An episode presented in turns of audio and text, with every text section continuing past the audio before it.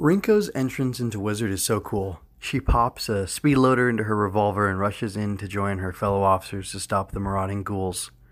Her partner looks glad to see her, and she bravely faces an uncanny threat she cannot stop. After Wizard comes along, we also get to see how vulnerable she can be, and that does not take away any of her strength or power as a character. Yeah, she gets saved by Wizard, but he is the eponymous hero. That's how it goes. She gets up and keeps going. She pushes back when her boss folds to Section Zero.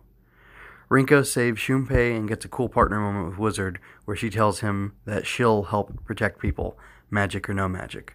Rinko is so great and Wizard is a better show for her inclusion. Also, Daimon Rinko sounds like Diamond Ring, and I'm here for that. She's a gem.